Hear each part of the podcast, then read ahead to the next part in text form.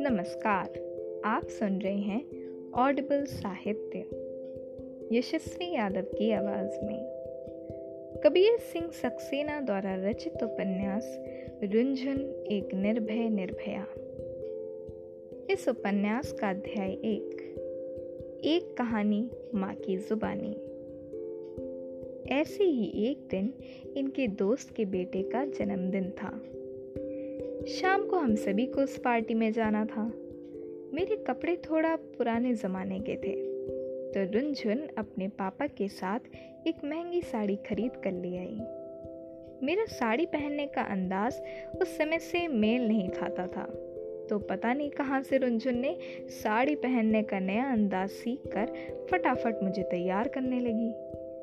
आधे घंटे बाद मैं एकदम तैयार होकर जैसे ही बाहर निकली, इनकी आँखें तो फटी की फटी ही रह गई।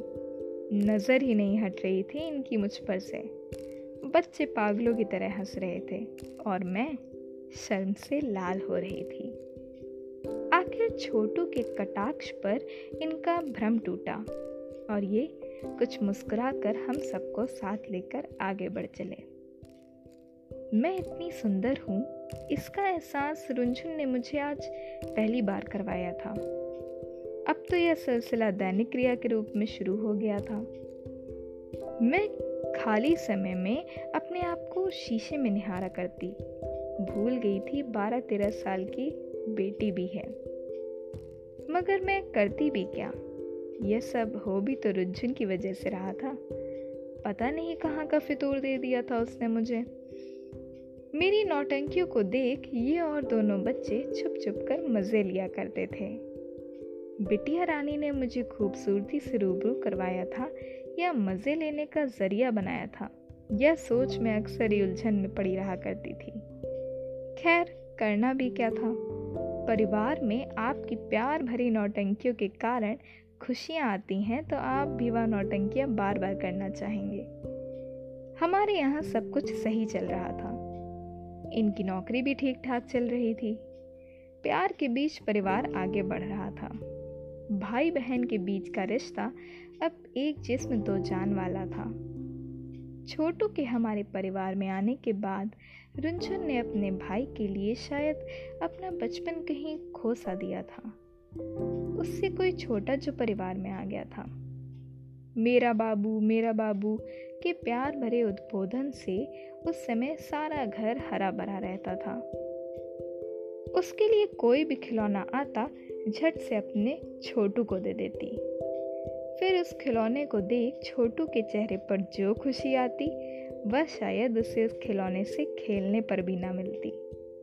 पहले भाई बाद में वह खुद की ज़रूरतों को प्रमुखता दिया करती थी।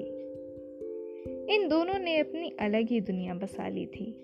जहाँ माँ बाप की दखल अंदाजी बिल्कुल भी बर्दाश्त नहीं की जा सकती थी। उसके लिए उसका भाई उसकी आत्मा था।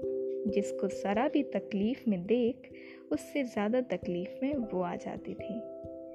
माँ बाप के तौर पर चिंता होती थी। अभी तो ठीक है, मगर बाद में जब रुंझुन किसी और के घर के लिए विदा लेगी, तब क्या होगा इनका? खैर, माजरा भविष्य का था तो इस पर ज़्यादा गौर न करते हुए हम भी भाई बहन के प्यार को जी रहे थे। वैसे रुंझुन हमारे परिवार के लिए ही नहीं अगल बगल के पड़ोसियों की भी दुलारी थी।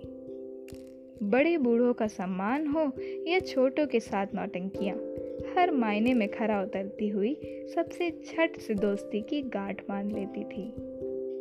शैतान तो वह बचपन से ही थी मगर कभी ऐसा कुछ नहीं करती जिससे किसी को कुछ नुकसान पहुंचेगा या दिल को ठेस।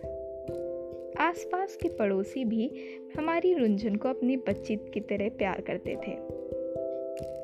यह देखकर हम भी कुछ कुछ घमंड में इतराते। वक्त हंसता खेलता आगे बढ़ चला। अब रुंझुन हाई स्कूल में थी। पढ़ने एवं स्कूल में अपने प्रेम से भरे व्यक्तित्व के चलते हमेशा हर चीज़ में आगे रहा करती थी। धीरे धीरे परीक्षा के दिन नज़दीक आ गए। परीक्षा हुई और आज रिज़ल्ट का दिन था।